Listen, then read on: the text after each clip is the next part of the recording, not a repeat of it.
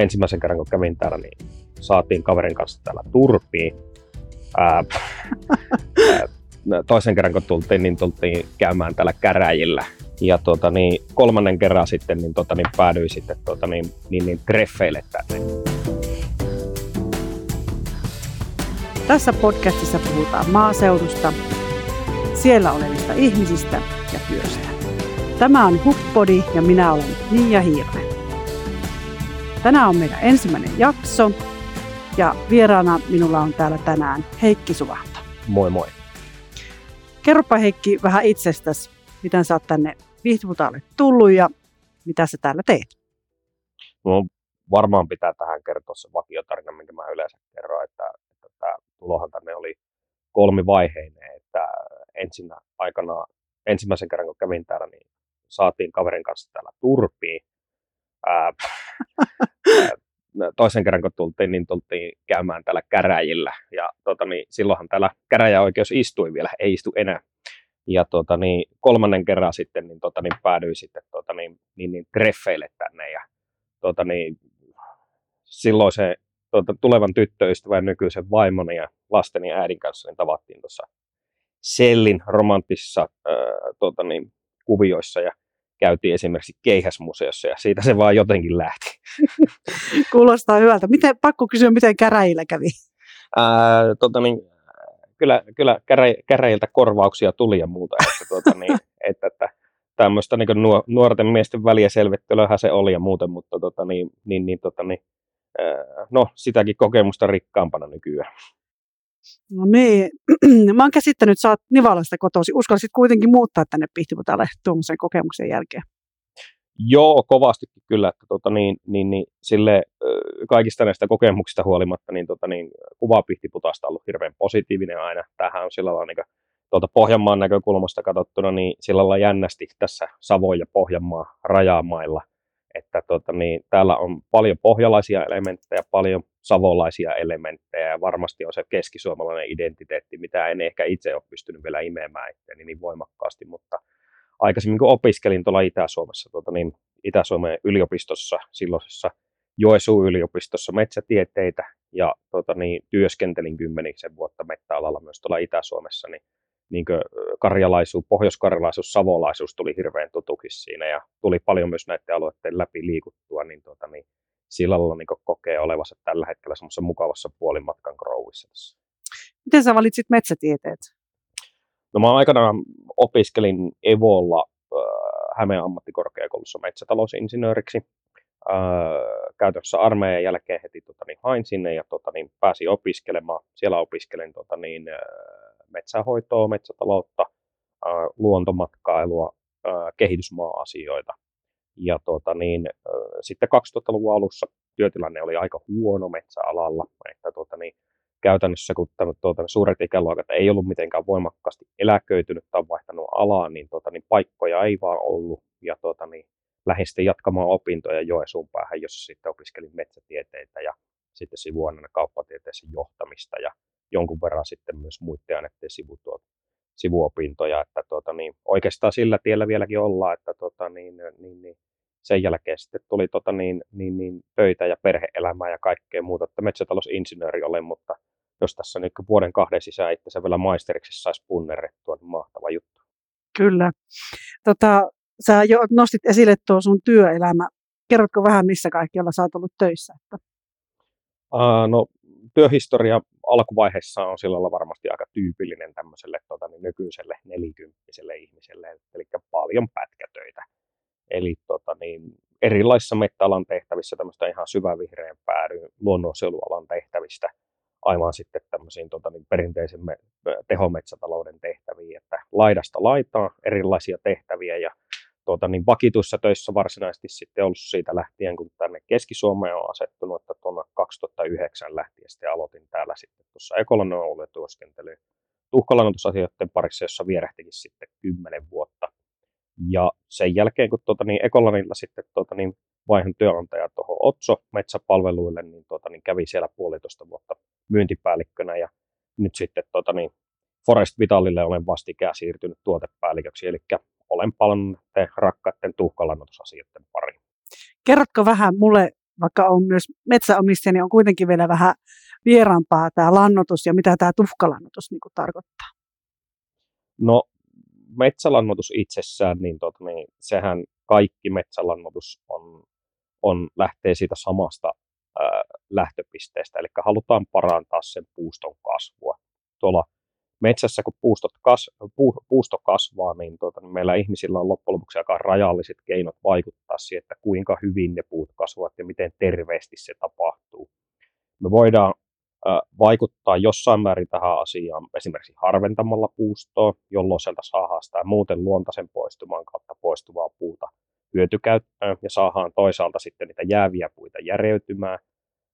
Me voidaan vaikuttaa vesitalouteen esimerkiksi ojituksilla, joita on menneenä vuosikymmeninä tehty paljon, ja sitten me pystytään vaikuttamaan ravinnetalouteen. Ja kaikista näistä keinoista, mitä näitä peruskeinoja on, niin ravinnetalouteen vaikuttaminen on se ehkä kaikista nopein keinoista, että sillä saadaan ihan jo muutamassakin vuodessa hyviä tuloksia aikaiseksi, mutta tuhkalannutteet, joiden kanssa itse olen työskennellyt, niin sen sijaan, että tuhkalannutteet antaisi semmoisen nopean kuudesta kahdeksaan vuoden kasvuimpulssi sinne metsälle, niin, niin, niin tuhkalannotus enemmänkin toimii tämmöiseen niin nopealiukoseen lannoitteeseen, jota voisi verrata vähän niin energiajuomaan, niin siihen verrattuna niin kaurapuuro. Eli se vaikutus on pitkä ja tasainen ja se antaa sitten hyvän kasvuvaikutuksen. Että esimerkiksi turvemaiden puustoissa, mitä täällä Pihtiputallakin on paljon, niin, tuota, niin ravinnepuutoksia fosforin kaliumin suhteen on varsinkin hyvin paljon. Ja kun tuhka taas aineena on sellainen, että se sisältää kaiken paitsi typeen, joka siinä puun palaessa poistuu tuonne taivaalle typeoksideina, niin kun sitä viedään tuonne turvemaille, jossa on puutetta kaikesta muusta paitsi siitä typeistä, niin silloin saadaan hienosti se kasvureaktio siellä käynnistymään. Että sitten taas jos ollaan kivennäismailla, eli niin sanotusti kangasmailla, jossa sitä turvekerrosta ei ole kuin ihan siinä pinnassa, vaan sitä pintahumusta, niin niissä paikoissa sitten yleensä joudutaan antamaan kaveriksi myös typpeä. Että tuota, niin, semmoisilla paikoilla niin tuhkasta ei haittaakaan, mutta yleensä kasvuvaikutus on aika niukka. No niin, tuossa tuli tiivis paketti tuhkalannotteesta. No hei, vähän nyt härkin sua. Miten tämä niinku sun alalla varmasti joutuu tähän ilmastonmuutokseen ja tähän turpeennosto lopettamiseenkin puuttumaan ja varmasti kysytään mielipiteitä, niin kerropa, mitä mieltä saat näistä asioista. Nyt jos olisin poliitikko, niin menisin varmasti vaarallisille vesille, mutta kun en ole, niin pystyy niin aika, aika asiasta niin, tota, niin, äh, tietyllä tavalla objektiivisesti katsomaan asiaa. Äh, jos, jos ajatellaan nyt tätä ilmastonmuutoskeskustelua ja hiilensidontakeskustelua, mitä käydään ja muuten, niin kyllähän niin metsätalous täällä meidän olosuhteissa, niin tämä on niin yksi parhaista, jos ei, jos ei jopa kaikkein paras keino niin vastata näihin haasteisiin. Ja ää, täältä maaseudulla, kun asuu ja toimii, toimii sellaisten toimijoiden kanssa, ketkä, jolla painopiste on täällä maakunnissa, niin itse ainakin toivoo, että niin metsähoidossa, metsätaloudessa – ja totta kai tässä myös omalla alalla, eli tässä niin kiertotaloudessa ja siihen liittyvissä lannoituksissa, niin tässä tämä mahdollisuus otettaisiin niin mahdollisimman kattavasti käyttöön, koska kuitenkin niin aika usein metsätaloudessa niin ne keinot, millä pystytään sitä hiilensidontaa lisäämään merkittävästi, niin on semmoisia, että ne on myös hyvin kannattavia sille maaomistajalle, sille metsäomistajalle. Ja sitä kautta, kun sitä puuta saadaan liikkeelle tuonne jalostavaan teollisuuteen, niin myös sille alueteollisuudelle että täällä Pohjoisessa Keski-Suomessa, mikä joskus meinaa vähän unohtua täällä, niin on se kuitenkin se, että mehän käytännössä asutaan niin koko pohjoisen pallonpuoliskon suurimman metsätalousintegraatin kupeessa, joka sijaitsee nykyään tuossa Äänekoskella.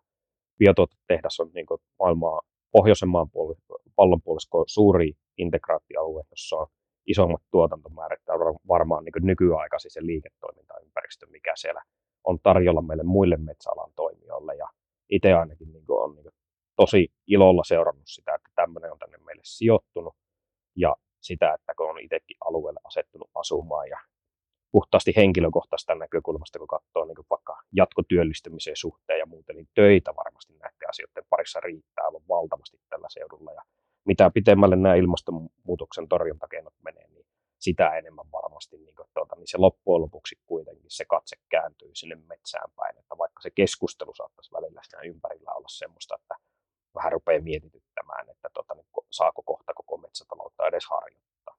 Mm, joo, viime päivinä tämä on noussutkin esille, eli on tullut myös tätä, että rajoitettaisiin sitä metsähakkuita. Oletko lukenut uutisista? Joo, siis tota, niin, tähän keskustelua on seurannut ja siihen osittain itse ihan aktiivisesti osallistunut. Ja, tota, niin, niin, niin, kyllähän asia on näin, että, että, että siinä keskustelussa niin usein, usein se niin kuin kaikista terävin kulma tulee juuri siitä, että katsotaan niin kuin, niitä asioita hyvin niin kuin, tuota, niin yhdestä vinkkelistä. Että jos niitä katsotaan pelkästään talouden näkökulmasta tai katsotaan pelkästään luonnon näkökulmasta, niin kyllähän siitä saadaan niin kuin, hyvinkin niin kuin, kärkevä sitä keskustelusta väistämättä. Mutta itse kun on metsätalouden ja maankäytön kanssa tässä parikymmentä vuotta nyt työskennellyt, niin on niin sen huomannut, että että, että sitten kuitenkin käytännön tasolla niin täällä niin, tuota, niin maakunnissa me ää, alalla toimivat ammattilaiset ja omalta osaltaan myös maanomistajat niin joudutaan tavallaan semmoiseen niin sanotusti pyövelin asemaan, että toisaalta yhteiskunta odottaa meiltä, että me tuotetaan raaka-aineita, mm. me tuotetaan resursseja ja muuten. Meidän pitää tehdä omia päätöksiä siitä, että kuinka me näitä hyödynnetään ja esimerkiksi puun käytön osalta se tarkoittaa sitä, että, että, että siellä menee tuota, niin, kasvatettuja puita nilkasta poikki. Ja silloin tuota, niin, niin, niin, sitä ei voida niin ilman vaikutuksia ympäristöön yksinkertaisesti tehdä. Että tämä niin kuin, sillä lailla on osittain ehkä semmoista niin kuin, näin maakunnan näkökulmasta katsottuna niin kuin, kehäkeskustelua, joka sitten taas niin kuin, tuolla tota, niin isolla kirkolla, kun ollaan, niin voi tuntua hyvinkin. No niin, hyvä, jatketaan. Eli tota, mä olin kirjoit, vähän tähän pohtinut Heikki semmoista, että mistä sun mielestä niin kuin maaseudulla, kun asutaan, niin täällä lähes, no ei nyt jokaisella, mutta aika paljon on metsäomistusta ja metsämaata, niin mistä voitaisiin saada niin kuin tuottaa lisää sille? Tietysti lannoitteet, mitä äsken kerroit jo, että lannoitettaisiin niin sitten mahdollisesti se rungon, niin kuin saataisiin enempi tuottoa niistä kun hakataan, mutta miten muuta sitä voitaisiin hyödyntää? Tähän pitää varmaan vastata sillä lailla vähän poliitikkomaisesti, että siihen on niin äärimmäisen monenlaisia tapoja.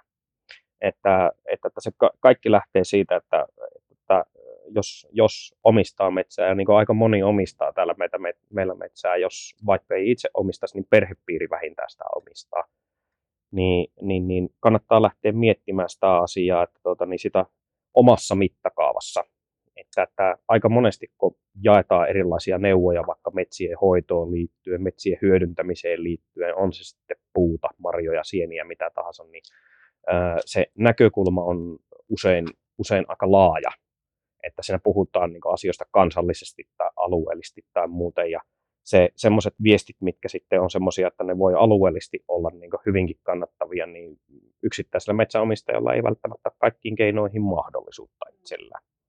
Eli tota, niin, niin, niin, mitä niin puuhun tulee ja muuta, niin varmasti kaikkein tärkeintä on se, että ne tulisi ne metsät hoidettua. Mm-hmm. Ja niin kuin metsäalalla sanotaan, että, että, että metsän kvartaali on 25 vuotta. Niin se tarkoittaa sitä, että siinä omassa metsäomistamisessa pitäisi sitä pelkästään jo omistamista ajatella sillä lailla aktiivista näkökulmasta, että se ei ole vaan semmoinen staattinen omaisuuserä, joka on ja makaa ja kypsyy ja sitten silloin, siinä vaiheessa, kun siellä alkaa olla puuta, niin ruvetaan sitten miettimään, että mitä hän tällä tehtäisiin. Että aktiivinen omistaminen tarkoittaa vaikka sitä, että seuraa esimerkiksi vaikka puukauppamarkkinoilta puuhintaa. Kuitenkin Veikko Huovisen sanoi, kaikista metsähoitotoimista kaikista tärkein on valita vähiten huono hetki myydä Eli kannattaa seurata sitä markkinaa, katsoa sitä, että milloin on hyvä puuhinta ja myydä sitä puuta silloin. Se vaikuttaa usein paljon enemmän siihen tuottavuuteen kuin pelkästään se, että, että, että minkälaisia hoitotoimia täsmälleen olet tehnyt. Totta kai sitten niin hoitotoimia, mitä löytyy erilaisia, ää, löytyy taimikohoitoa, harvennuksia, lannotuksia, muita, niin niitä kannattaa omassa mittakaavassa tehdä, niin kuin, tehdä aktiivisesti eikä lähteä ajattelemaan, että okei, että ei mun kannata tehdä tätä asiaa sen takia, että mulla on niin vähän jotain vaikka. Vaan tota, niin semmoinen vaikka pienehkökin esimerkiksi 10 hehtaarin tila, niin sä voit siinä päästä niin oman talouden koossa ihan mukaville tuotoille esimerkiksi vaikka pienempi mittakaavaisella ää, metsähoidolla. Ja niin kuin huomaa täällä Pihtiputaalla, niin, tota, niin todella monethan itse metsähoitotöitä edelleen tekee Ja siinä oman talouden mittakaavassa se itse tekeminen on myös merkittävä tapa niin parantaa sitä kannattavuutta, että kuitenkin niin palveluiden ostaminen, niin sen verran siihen kuitenkin rahaa menee, että kyllä se sitä tuottoa syö. Mutta taas sitten toisaalta niin niitä palveluita ei kannata jättää myöskään ostamatta. Että kaikista huonoin vaihtoehto on se, että ei tee yhtään mitään siellä, että kirves sen metsän kuitenkin kasvattaa, jos puhutaan tämmöisellä mottitalkoa-terminologialla. Eli tota, niin, jos haluaa sieltä jotakin, niin töitä on oltava kuitenkin valmis tekemään. Mitäs tota metsähoitotöitä on olemassa? Ää, me, metsähoitotyöt, niin nehän voidaan niin karkeasti jakaa semmoisiin kategorioihin, että on metsää uudistamiseen liittyvät työt, eli erilaiset työt, millä varmistetaan, että tulee sitä uutta kasvua, uusia taimia sinne. Sitten on tota niin, taimikohoitoa ja nuorten metsien hoitoon liittyvät työt. Siellä on erilaisia taimikon harvennuksen, perkauksen työlajeja, nuoren metsän kunnostuksia. Ja sitten ainakin itse katson myös harvennukset metsänhoidoksi, että harvennuksista saatava puukauppatulo ei ole sitä kokonaistulosta kuin noin 20 prosenttia pitkässä juoksussa katsottuna, kun katsotaan useiden kymmenien vuosien aikajaksolla, että kyllä se on se päätehakkuu tai ne loppuvaiheen harvennukset, miten sen metsän hoitosa sitten toteuttaakaan, on se sitten avohakkuuta tai peitteistä, mutta ne on kuitenkin niitä, että mistä sitten niin enemmän tuloille pääsee. Et silloin kun metsä on nuorta, niin siinä joutuu hyväksymään se, että tuloja ei kovin hirveän paljon tule, mutta ne työt on sijoituksia siihen tulevaisuuteen, että siellä olisi sitten jatkossa otettavaa.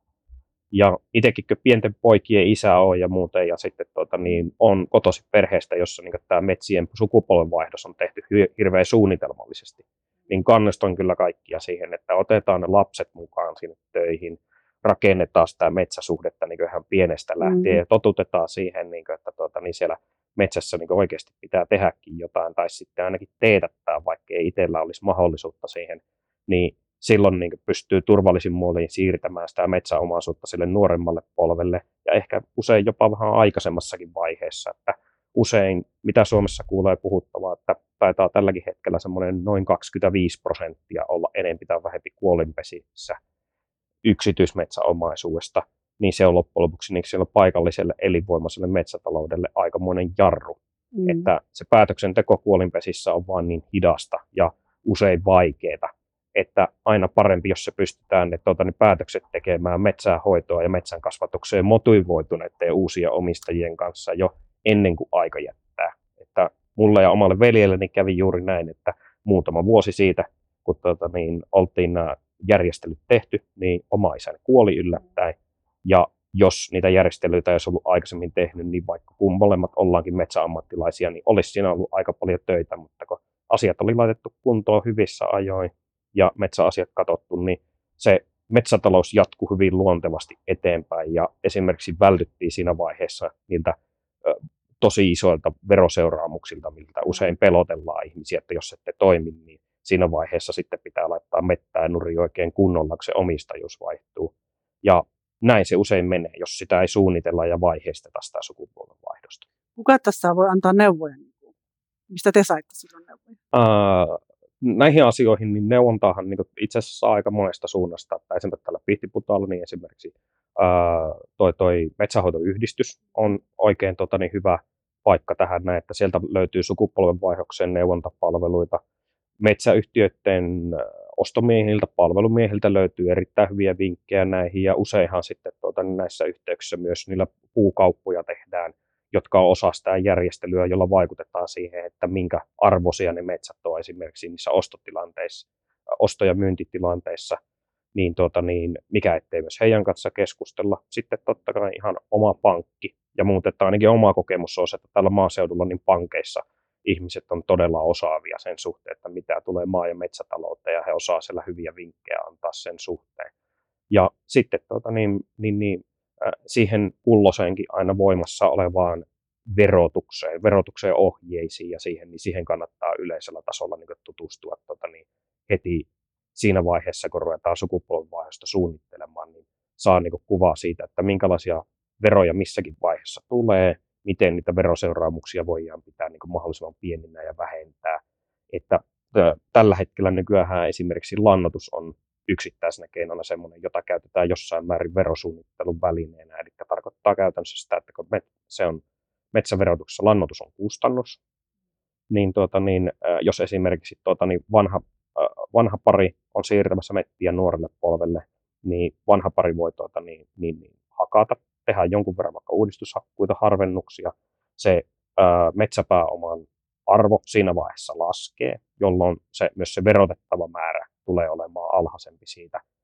Ja sitten samaan aikaan kuitenkin niin he voi sijoittaa siihen metsään ilman veroseuraamusta sille tulevalle sukupolvelle. Eli sillä samalla rahalla, millä maksetaan ehkä vähän velkoja, uusitaan vähän keittiötä, käydään vaikka lomamatkalla sen jälkeen, kun korona on tota, niin meidät jättänyt ja muuten, niin sitä samasta rahasta voidaan laittaa vaikka muutama tuhat euroa vaikka lannotukseen, jolla kuitenkin saadaan sitten tota, niin kolmesta seitsemän kertainen hyöty siihen ää, verrattuna siihen sijoitettuun summaan, ne, niin kiinni sinne metsään, sanotaan, että tuota, niin 7-15 vuoden kuluessa, ja se hyöty siirtyy täysin verottomana sille seuraavalle sukupolvelle.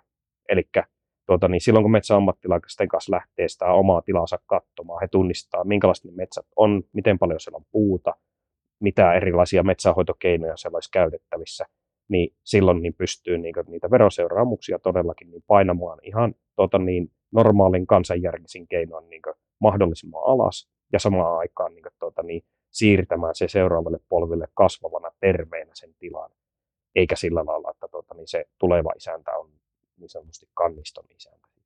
Mm, aivan. No kuule, tuossa oli vielä aikaisemmin puhetta, että sä oot tehnyt pätkätöitä. Niin minkälaisia ja mis, niin kuin missä firmoissa, kerrotko tarkemmin, ja sitten minkä tyyppisiä töitä sä oot tehnyt? Ja onko sulla ollut mitään ulkomaankomennuksia tai muuta, kun tuli no, nyt tämä matkustaminen esille? No tuota, tuota, tuota, pät, pätkätöistä jos aloittaa, niin pätkätyöthän niin metsäalalla opiskelevilla ja vastavalmistajilla on ollut erittäin yleisiä. Mm. Ja tuota, niin monethan näistä on semmoisia harjoitteluluonteisia paikkoja. Että on tehnyt esimerkiksi ää, metsähoitotöiden laatumittauksia, ää, puun korjuun jäljen mittauksia, ää, ennallistamissuunnittelua, luontokartotuksia, lahopuukartotuksia, muita. Että kaikki tämmöiset työt on sellaisia, että ne monesti keskittyy nimenomaan niin kesäkauteen ja kasvukauteen, ja sinällään ne on niin aika vaikea niin edes paketoida, että niitä tehtäisiin niin kesätalveen. Ja sen lisäksi on sitten tehnyt pätkätöinä myös niin erilaisia liiketoiminnan kehittämiseen liittyviä töitä ja muuten, että jos tässä nyt rupeaisi listaamaan, niin varmaan niin pätkät, erilaisia pätkätöitä – lähtien ihan lumen pukkauksesta kolalla ISS-leivissä, niin kyllä niitä varmasti on semmoinen joku 15 erilaista työsuhdetta kertynyt. Mutta tietysti näin niin kuin, tuota, niin, nuorempana ihmisenä se äh, saattaa niin kuin, vähän niin kuin syleittääkin, mutta jos miettii niin kuin nykyiseen tilanteeseen, että on reilun 10 vuotta ollut tuota, niin sitten jatkuvasti töissä no, normaalissa toistaiseksi voimassa olevassa työsuhteessa, niin onhan siinä sitten pätkätössäkin oma viehätyksensä ja tietty vapautensa sen suhteen, että tuota, niin, niin, niin on määräaikaisesti kiinni aina jossain pätkässä ja sen jälkeen aina voi katella sitten uusia suuntia. Kyllä. Uh, periaatteessa on se pätkätyö, vaikka se tuntuu vähän haastavalta ja semmoiselta, että joutuu taas tekemään pätkätyötä, niin sehän toisaalta myös niin kuin antaa sitä osaamistakin tietyllä tavalla sitten, eikö vaan? Kyllä, ja sitten tuota, niin tuossa aikaisemmassa työpaikassa, jossa olin tuossa Otsometsäpalveluilla, niin kerran esimieheni kanssa keskusteltiin kehityskeskustelussa siitä, että mitkä on mun vahvuudet. Ja no meikäläinen hän koitti listata siinä sitten erilaisia tämmöisiä niin kuin, niin kuin aika tyypillisiä myyntimiehelle, myyntimiehelle tota niin, niin, niin, tuttuja valmiuksia, että hyvät viestintätaidot ja viestintätaidot ja osaa käyttää tuota, niin tietojärjestelmiä hyvin ja tuntee alaa hyvin ja muuten. Ja, tuota, niin kuin, tämä oma kommenttini oli loppu, niin esimerkiksi että Heikki, sä unohdit kaikkein tärkeimmän. Ja tuota, niin, ajaa, että kun mä mielestäni aika lailla kaiken tässä luette, niin se sanoo, että, muistat, että muistathan, että sulla on erittäin hyvät verkostot. Mm. Ja, ja mä en oikein tiennyt siinä tilanteessa silloin, että miten mä olisin aja, asiasta ajatellut, että, tuota, niin, että, että on, onko se kyky vai on, onko, onko se sinällään kyky tai vahvuus, että on hyvät verkostot.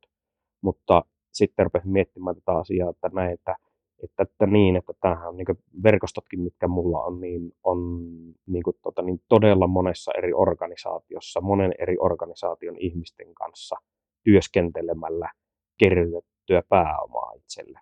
Kyllä. Että, että, että, että vaikka varmasti olenkin niin sillä lailla perussosiaalinen ihminen, tykkään ihmisten kanssa työskentelystä, niin siitä huolimatta, niin, niin, niin ilman vaikka tätä pätkätyöhistoriaa, niin, tota, niin mulla olisi varmasti huomattavasti kapeampi verkosto. Ja tota, niin, äh, kyllä se näkyy tässä niin nykyisessäkin työnkuvassa sillä lailla, että, että, että jos on sillä ikä, ikägradientin niin, niin sanotusti vanhemmassa päässä olevaa jengiä, joka on sillä lailla, että se työelämä on ollut aidosti semmoinen, että ollaan vähemmän ja pitempiaikaisia työsuhteita, niin, tuota, niin, ja sitten jos vertaa taas sitten semmoisiin nyt vastavalmistuneisiin ihmisiin, niin se asenne siihen verkostoitumiseen on hyvin toisenlainen ja ö, ylipäätään itteni ikäisillä tämmöisillä reilu nelikymppisillä ihmisillä, ketä alalla työskentelee, niin on kyllä poikkeuksetta kohtuullisen hyvä se verkosto verrattuna sitten niihin ihmisiin, jotka on aloittaneet työuransa vaikka joskus 7-80-lukujen vaiheessa. Kyllä. Joo, verkostot on tosi tärkeitä ja varmaan helpottaa sitä nykyistä työtä tällä hetkelläkin, kun on hyvät verkostot. Hei, kerrotko, sä oot Forest Vitalilla nyt töissä, mitä sen firman toimikuvaan kuuluu ja mitä hommaa sä käytännössä teet siellä tällä hetkellä? Forest Vital on metsälannoituksia tekevä yritys. On, Onko se mistä päin? Ähtäriläinen yritys. Nyt 12 toimintavuosi kohtapuoliin alkamassa ja tota, niin, niin, niin, äh, kohtuullisen nousujohteinen on tämä 12 vuotta ollut yrityksessä, että tota, niin, niin, niin, äh, tällä hetkellä tehdään äh, noin 50 prosenttia Suomessa tehtävistä metsälannotuksista.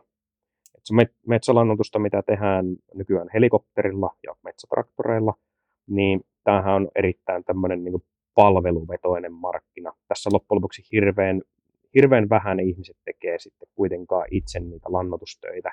Ja varsinkin nykyään, kun alalla on kuitenkin kohtuullisen paljon kilpailua, niin, tuota, niin myös lannotusten hinnat on semmoisia, että tuota, niin, niin, niin, ihmisiä aika, aika usein ihmiset kääntyy sen vaihtoehdon puoleen, että ne ostaa sen palveluna joko maasta tra- metsätraktorilla tai ilmastakopterilla levitettynä, että se on hyvinkin kilpailukykyistä verrattuna siihen, että lähtee itse sen työn tekemään. Että, että, että, että se on sinällään vähän yllättävää, mutta toisaalta niin työn tehokkuus näillä ammattikoneilla on niin kova, että se hehtaarikustannus, niin riippuen lannoituslajista, niin puhutaan semmoista jostakin 300 eurosta tuonne 600 euroa myyntihintana per euro per hehtaari.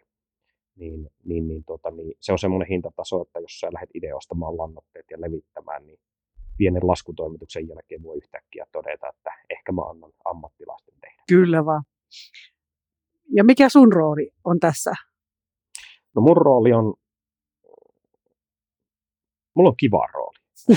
tuota, Se on niin, hyvä kuulla. Mulla, mulla, on, to, mulla on tosi kiva rooli siinä mielessä, että, että, että mä aikaisemmin tuota, niin, on tehnyt nimenomaan niin metsäorganisaatioiden kanssa paljon töitä ja touhunut tässä metsälannotuksessa nimenomaan siellä niin, tuota, niin, niin, niin metsässä mutta nyt sitten tämän uuden roolin myötä tuotepäällikkönä, niin, niin, niin nyt pääsen sitten osaamistani kartuttamaan ja tuota, niin hyödyntämään jo osaamaan niin, tuota, niin tuolla laitosten kanssa. Eli käytössä voima- ja lämpölaitosten kanssa ja noiden metsätalous, metsätalousyhtiöiden tuotantolaitosten kanssa, jossa näitä sivuvirtana tuhkia syntyy.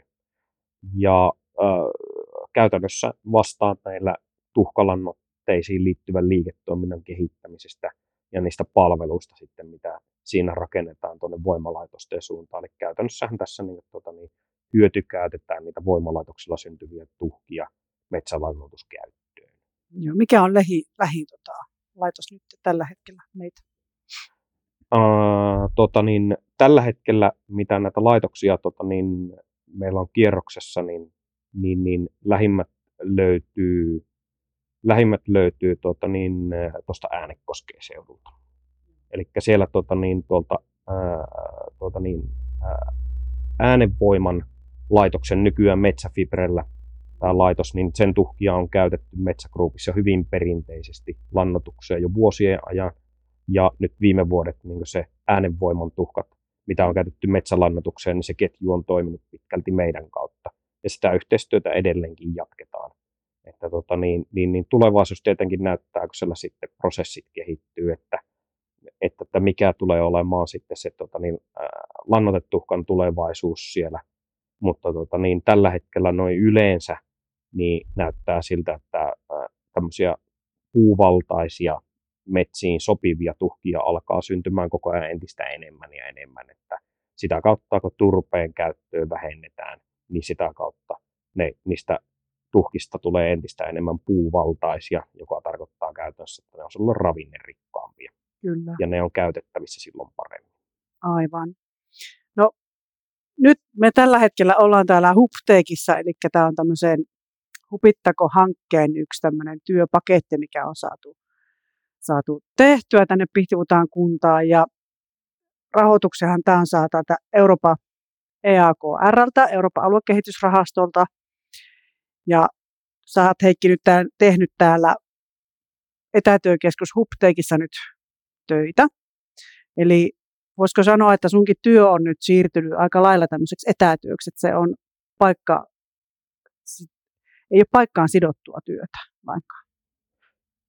Joo, kyllä, kyllä, kyllä näin voi sanoa, että se on oikeastaan tapahtunut aika monellakin tasolla tämä asia, että, että, että ylipäätään muutaman viime vuoden aikana tämä etä, etätyöhön suhtautuminenhan on ö, muuttunut koko ajan sallivammaksi työnantajien puolelta, että tuota, niin, niin, niin, öö, esimerkiksi aikaisemmalla työnantajalla niin tuossa Otsometsäpalveluilla, niin mulla oli alaisia, oli tuota, niin pohjoisin oli Sodankylässä ja tuota, niin, niin, niin eteläisiä oli Porvoossa ja tuota, niin, niin, niin, alaisia oli kuitenkin tuota, niin 340.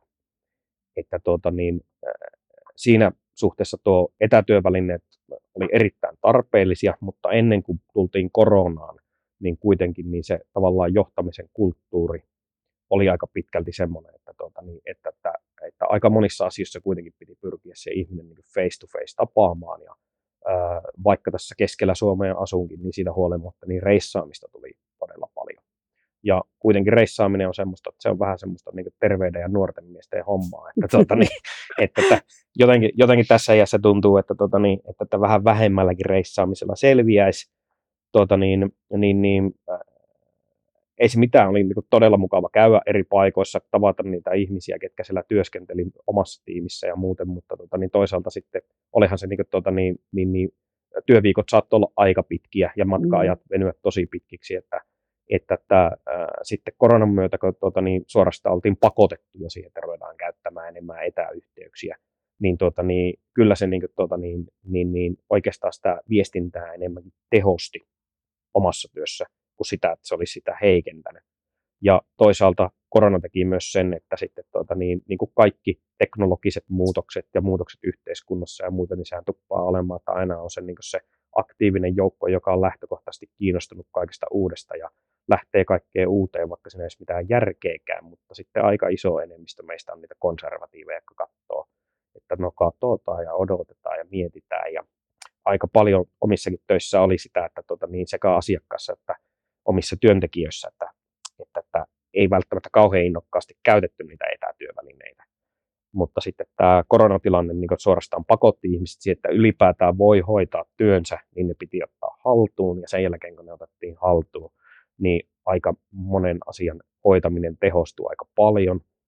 Ja nyt kun tämä koronatilanne on kestänyt näin pitkään, pitkittynyt ja mm. nyt niin näyttää tällä hetkellä, että jossain määrin niin taas pahenevaa suuntaan päin, että katsotaan missä vaiheessa rupeaa löysäämään, niin tämä on kestänyt niin pitkään, että kyllähän tämä varmasti on täällä Suomessakin niin aika lailla niin perus, perustavanlaatuisia niin muutoksia jo nyt tuottanut asenteessa siihen etätyötä kohtaan ja sitä, että miten ihmiset ylipäätään työskentelee etänä. Eli silloin jos mietitään niin kuin, tämmöistä niin kohtuullisen liikkuvaa työtä, mitä itsekin tekee lähtökohtaisesti, että asiakkaita on ympäri Suomea erilaisissa paikoissa ja muuten tyypillisesti asiantuntijoita siellä tuota, niin toisella puolella aina tuota, niin vastassa, kun asioista neuvotellaan, keskustellaan tai mitä suunnitellaan, niin tämmöinen hupteekin kaltainen paikka, niin täältä pystyy niin tosi mainiosti toimimaan aika monissa asioissa ihmisten kanssa, että tuota, niin, niin, niin, sen suhteen, että ei ole niin mitään niin semmoista, voisi sanoa, niin pakottavaa tarvetta niin tehdä tätä jostain muuta. Mm. Jo aika moni on sanonut, että kun meillä on hyvät yhteydet ja sitten on tämmöinen yhteisöllinen työtila, jossa on keittiö ja kahvinkeitin ja sitten tämmöisiä työtovereita, vaikka ovatkin monelta eri alalta, niin se niin kuin antaa sille päivälle sisältöä ja semmoista rytmiä, että on helppo sitten tulla ja vähän tehdä niitä töitäkin, että ei niin kuin, siellä kotona on niin paljon niitä muita ärsykkeitä, mihin sitten helposti tarttuu. Kyllä, ja sitten taas verrattuna semmoiseen niin normaaliin työpaikkaan, niin, tuota, niin tietysti täällä hupteikilleekin omat rajoitteensa on esimerkiksi sen suhteen, että joskus on semmoisia työpuheluita, että pitää lähteä vaikka käymään hautaamaan, hautausmaalla kävelyssä. Mutta tota, niin, niin, niin, tota, niin, äh, suurimmaksi osaksi asiat pystyy hyvin niin avoimesti hoitamaan. Täällä ollaan kyllä hienosti totuttu toisiimme sen asian suhteen täällä, että, niin kuin, että avokonttorissa ollaan ja se toimii hyvin täällä on toisaalta se mahdollisuus sitten niin hoitaa sitä asiaa tarvittaessa privaatimminkin. Ja sitten tuota niin, niin, niin nyt katkee ajatus. Ei se haittaa. Joo, niin mä arvelinkin. se ei haittaa. se, ei, mä kysyn vielä kuule muutama kysymys sulta enää, mutta yksi on, mitä sä ajattelet etätyön niin tulevaisuudesta? Mitä sä luulet, että mitä tänne tapahtuu? Um, et, etätyöstä tulee tuota niin, ihan vakiotapa työskennellä. Siitä tulee ihan vakiotapa työskennellä. Se enempi tai vähempi, niin se menee niin yritysten ja yhteisöiden sinne toimintakulttuureihin ja tuota niin, olettaisiin, että varmasti näkyy suoraan jatkossa esimerkiksi ihmisten vaikka työsopimuksilla sillä lailla, että siellä niin kuin, tuota, niin käydään ne etätyön mahdollisuudet läpi ja se määritellään, että miten on mahdollisuus tehdä sitä ja muuta. Että aikaisemmin, aikaisemmin on aika paljon esimerkiksi, niin, tota, niin, mitä on tuttavia eri aloilla työskentelee ja muuten, niin törmännyt siihen, että se ei välttämättä se etätyöskentely niin helppoa ollutkaan, että, tota, niin, että, että jos esimerkiksi työnantajan linjaukset on ollut sellaisia, että, tota, niin, että, että pitää tietyissä tehtävissä työskennellä tietyssä paikassa, niin siinä ei ole niin hirveästi vaihtoehtoja mm. ollut. Että metsäala on tässä asiassa ehkä niin jopa sitä syvää päätyä, että tämähän on tämmöinen perinteinen, kohtuullisen niin kuin, tuota, niin aikaisemmin miesvoittoinen ala, jossa on moitittu joskus vähän armeijamaisestakin toimintakulttuurista, niin, tuota, niin, niin, niin itsekin niin työurani alkuvaiheessa on päänyt, päässyt näkemään tätä kulttuuria, jossa tuota, niin, niin, niin esimerkiksi uralla eteneminen ei maakunnasta ole mahdollista ilman, että tuota, niin, niin, niin, siirryt sinne kaupunkipaikkaan pääkonttorille työskentelemään, muutat sinne kokonaan tai mahdollisesti mm sitten käyt viikot siellä sitten asumassa vuokrakämpässä ja työskentelet sillä lailla. Mutta niin kuin esimerkiksi tämän suhteen niin mä olettaisin, että tuota, niin, ihmiset, kenellä on niin kuin, tuota, niin mahdollisuus edetä töissään, niin pystyy etenemään myös maaseudulla. Ja maaseudulla asuenkin pystyy työskentelemään vaikka kansainvälisissä isoissa yrityksissä ja muuten suhteellisen vaativissakin tehtävissä, joka ei välttämättä aikaisemmin olisi ollut samalla mahdollista. Että Niinpä. Se olisi ollut niin pakko lähteä. Että kyllähän siinä niin tietyllä tavalla niin itsekin aikanaan kymmenisen vuotta sitten, kun asettu tänne näin, niin teki sen suhteen tavallaan niin päätöksen, että mä haluan asua maaseudulla ja mä haluan asua tuota, niin ympäristössä, missä mä itse tykkään. Ja mä oon niin valmis ottamaan sen riskin, että mä en lähde asumaan vaikka Tampereelle tai Helsinkiin tai mm. johonkin muualle, jossa ehkä niin niitä vaihtoehtoja olisi paljon enemmän, mutta se ympäristö olisi taas sitten semmoinen, että omien harrastusten ja arvojen puolesta, niin, tota, niin ei ehkä se, missä haluaa pitemmän paljon asua. Kyllä. No Heikki, kiitos tästä haastattelusta ja tässä mä nyt kysyn sulta vielä, että onko joku henkilö, jota sä haluaisit tällä Pihtiputaalla tai maaseudulla tässä lähiympäristössä olla, jota haluaisit tota, haastatella. Tai siis, että minä haastattelisin häntä. Ai, että kelle heitetään niin, pallo? Kelle, kelle heitetään pallo seuraavaksi? Tuota, niin, tuota, tuota, mä, mä tuota, niin, voisin heittää pallon tuolle tuota, niin, niin, niin, Pasi Mikkoselle.